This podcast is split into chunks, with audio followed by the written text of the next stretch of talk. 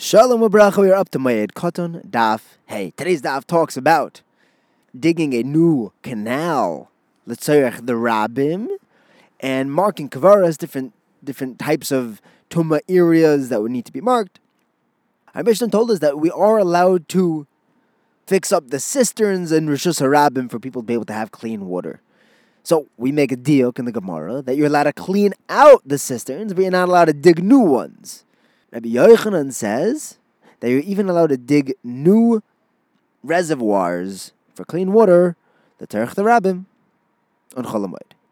The Gemara asks, wait, just because the Rabbim needs it, now it's mutter. We have a brisa that says you're allowed to clean out bayres sichin and ma'aros of a yachid, a private well is allowed to be cleaned out so Kavachimer, you're definitely allowed to clean out a public one. You're just not allowed to dig new ones. Not for a Rabbim or a Yachid. So you see that even if the Rabbim needs a new bar, you're not allowed to dig it. Now the Gemara says over there that Braisa was where the Rabbim didn't need it. So when there's no tzarech, you're not allowed to dig a new one. But when there's a tzarech, even we could go like Rabbi Yochanan, that you're allowed to even dig a brand new one, tzarech Rabbim. Okay, what about a Yachid? When the Yachid doesn't need the clean water, is he allowed to not dig a new one, but is he allowed to clean out his bar, his I don't know water tank? Eh, l'chayr or not, we have a brisa that tells us that a Yachid's allowed to put water into his bayres and stuff, but he's not allowed to clean it out. The public ones you're allowed to clean out. Now, it's not talking about where the Yachid or the Rabbim need it, because otherwise the Rabbim wouldn't just be allowed to clean it out, they'd be allowed to dig a whole new one. Hey, the Rabbim's allowed to cement a whole, a whole new uh, pool for water. So, we have to change around the brisa a little bit. That you are allowed to clean out a Yachid's bar, but that's when the Yachid needs it. So, Avada, the Rabbim is allowed to clean out and, and dig, uh, lot of clean out their bar when they need it. And even digging would be mutter for the rabbim when they need water. But if a yachid doesn't need water, he's not even allowed to clean out his water pit. Rav Ashi says that we can also learn it from a Mishnah, which said that you're allowed to do any tzarech rabbim. So what is the any? What is that klal of a kol tzarech rabbim? The chayr that's telling me that I, that I'm even allowed to dig l'tzarech rabbim. Gemara says that's not such a raya because when it says kol tzarech rabbim, that's telling me that you're allowed to clean up the thorns on a road and you know, fix the roads and the, the streets and to measure the mikvahs, make sure that there's 40 saw in there. That's kol tzarech rabbim. Lav dafka that that's referring to digging new water cisterns. In fact, over there, the Brisa tells us that if they don't clear the thorns and all these dangerous potholes and stuff in the street, and the mikvahs aren't. It's as if they were sheifich damim. The pasuk says v'hoyo alecha damim. So Rav Ashi comes to defend. He says, no, no, no, wait. We have a Firish Brisa that tells us to that, that they're allowed to that they have to clear off the streets and the mikvahs. So Kol Tzarech Rabim isn't coming to tell, tell, me that. I knew that already. Elamai, Kol Tzarech Rabim is telling me that they're allowed to dig new water wells. Now the Gemara dives into the sugya of marking graves. Rav Shimon ben Pazi says, he poses a question, says, how do we know from the Torah, what psukim tell us that you need to mark off kavarim? So the Gemara brings in nine different psukim. First one is Vera etzem odom uvona etzleit tzion, right? He saw the, the uh, a human bone and built a tzion, a monument next to it. Is a pasuk in Yecheskel. So Ravina tells Rav Ashi, wait, wait, before before Yecheskel, they didn't they weren't building tziyonim. It also says in Yecheskel that no oral is allowed into the Beis Hamikdash. And you telling me that before Yecheskel they were allowed in? Elamai, we knew this the whole time. We knew to build tziyonim. We knew that Arelim were not allowed in the Beis Hamikdash. But Yecheskel came and brought psukim as an asmachta to these halachas. Ravo brings another pasuk to tell us that we need to mark off kvarim. V'tome tome yikra, tuma karelei v'amartoloi parush. Right? He's tuma. Tell everyone to stand back. I, I thought this was, I mean, this is talking about a Mitzayra who, who is Tameh, and he tells everybody, oh, well, do me a favor, go daven for me because I'm Tameh. So, don't, you can't use that puzzle to learn out to mark off Tumah. The Gemara says I could use it for a second drasha because otherwise it, would, it could have just said v'tome yikra. Why does it say tome tome twice? That second one is to, to learn out marking mikvais, uh, kvarim. The third pasuk is v'lefnei iver lo sitin michshol.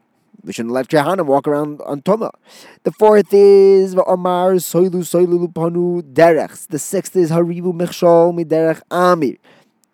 That was the fifth. The sixth is. The seventh is V'hizartem as bnei Yisrael mitumasom. The eighth is V'shamartem as mishmarti, which means you should put up markers to guard my laws, to guard my oichle truma, my mishmeres, the kahanim. And the ninth is Ravina says V'som derech arenu b'yesh elokim. And Yehoshua ben Levi learns, is call Hasamar Chayzav, which means anyone who weighs the schar of a mitzvah against the value of an avera and the loss which one incurs when doing an avera, he will be zeichet to see the Yeshua of Hakadosh Baruch Hu. Act methodically. You know, Rabbi Yanai, there's a story that he used to give a shiur every day and he had one talmid that would ask him these crazy bomb kashas. When he was giving, this, this talmid came every day. And when, so it was, it was a regular talmid. And he used to come to the Shabbos Gadol drushes when everyone is there. And he would ask these crazy kashas. And he said about this talmid, some derech arenu like there are certain times to ask bomb kashas, and it's not when everyone is around. And if you stump me, you have, you will have stumped me in front of everybody. Ask those questions quietly or in a privately or in a smaller share. In fact, Rav Meir Simcha of Dvinsk once saw a talmid asking a crazy hard kasha, and he was stumping the Magid shiur. And he told him, you, you, you can't tell the difference between your right and left. And he was referring to this Gemara over here because there's Hasam and Hasham, depending on where you put the Nakuda on the shin, you're going to get the drasha of knowing when not to ask questions. Now the Gemara quantifies, qualifies, I'm not sure what the difference is, which Beis Kavaris we need to mark. So it says that the only time that you're going to need to mark a Beis Kavaris is when there is a kazayas of a meis there. Even though an etzem kisa'ira, a piece of bone that is the size of a barley, is also tame, that doesn't need to be marked, that's the only kazayas. And if it's something that's not matama oil, also does not need to be marked a spine or a skull or roiv of a body needs to be marked. We also need to mark a suffix kaver. The Gemara is going to explain what that means. What is a suffix? Uh, what, what is a, what is a sveikos? This is where you have an overhang, something that's sticking out over the Beis Hakvaris, or a plowed cemetery. And another halacha, you don't put the tzion directly on the tumah because by the time the kohen see, sees it, it'll be too late. But you don't go too far away from the tzion because we don't want to lose out on space of Eretz Yisrael. You're going to be marking land parts of Eretz Yisrael tomei, even though they're not, and we don't want to be metame Eretz Yisrael more than we have to. Now the Gemara asks, wait, a kazayas of a meis isn't metame oil. A brisa says, beferish that you know it's matama ba'oil? Okay, zayis of a meis. So Papa says, enechanami. What we're talking about here, where you don't need a be metzayin, is where it's, it's exactly a kazayas. Because it will disintegrate a little bit, and then as soon as it disintegrates even a, a tiny bit, it's no longer a kazayas.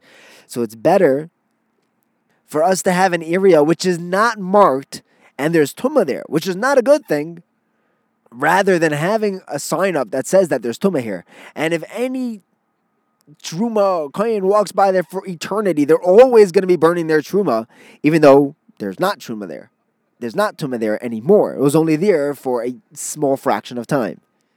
So, considering the long term, we'd rather have a Kazayas of Tuma unmarked for a short period of time. Okay, so what are these Svikas? This is where you have. Uh, uh, and parois. Okay, so what are sichachos and pares? Sichachos is a tree that branches out over from the cemetery. From from from part of it covers a caver. And pares are stones that stick out from the, the gate around the Beis What's a base hapras? What's this plowed field? This is where they plow over a caver to make a plowed field. So how big is a base hapras? You have to stretch out, make a perimeter of 100 amas from the caver. Because you never know, there could be a bone in any, in any of that space. The Gemara asks, and a besa pras, a plowed field is metame oyel. But Rav Yehuda Shmuel tells us that walking across a besa pras is okay as long as you just blow a little bit in front of you to make sure there are no bones there. And Rabbi Yehuda Bar Ami says in the name of Ula that if, as long as this besa pras is trampled, it's considered tahar. So Papa says you're right. There's that's not a kasha. There's two different types of besa pras. One is where you lost the cave or you don't know where it is. And one and one base of pras is where you actually plowed up the caver. So you know that there is a caver spread out all over this field. But do you call a plowed up caver a base of pras? Yeah. Mishnah tells us there are three different types of a base pras. There's one, one where you lost the caver. So every step, you don't know, maybe stepping on the caver. The second is where you plowed up a caver. And the third is called a state beichen, the field of crying, because this is where the families would come to hand over the, the body to the Chevra Kadisha. This is where there was all that spadim and the crying. And we're worried that every family is, is not in a state of clarity at their you know, close one's levaya. So they're all going to assume that the next person's going to clean up after them, and it could be that there was some tuma that landed there.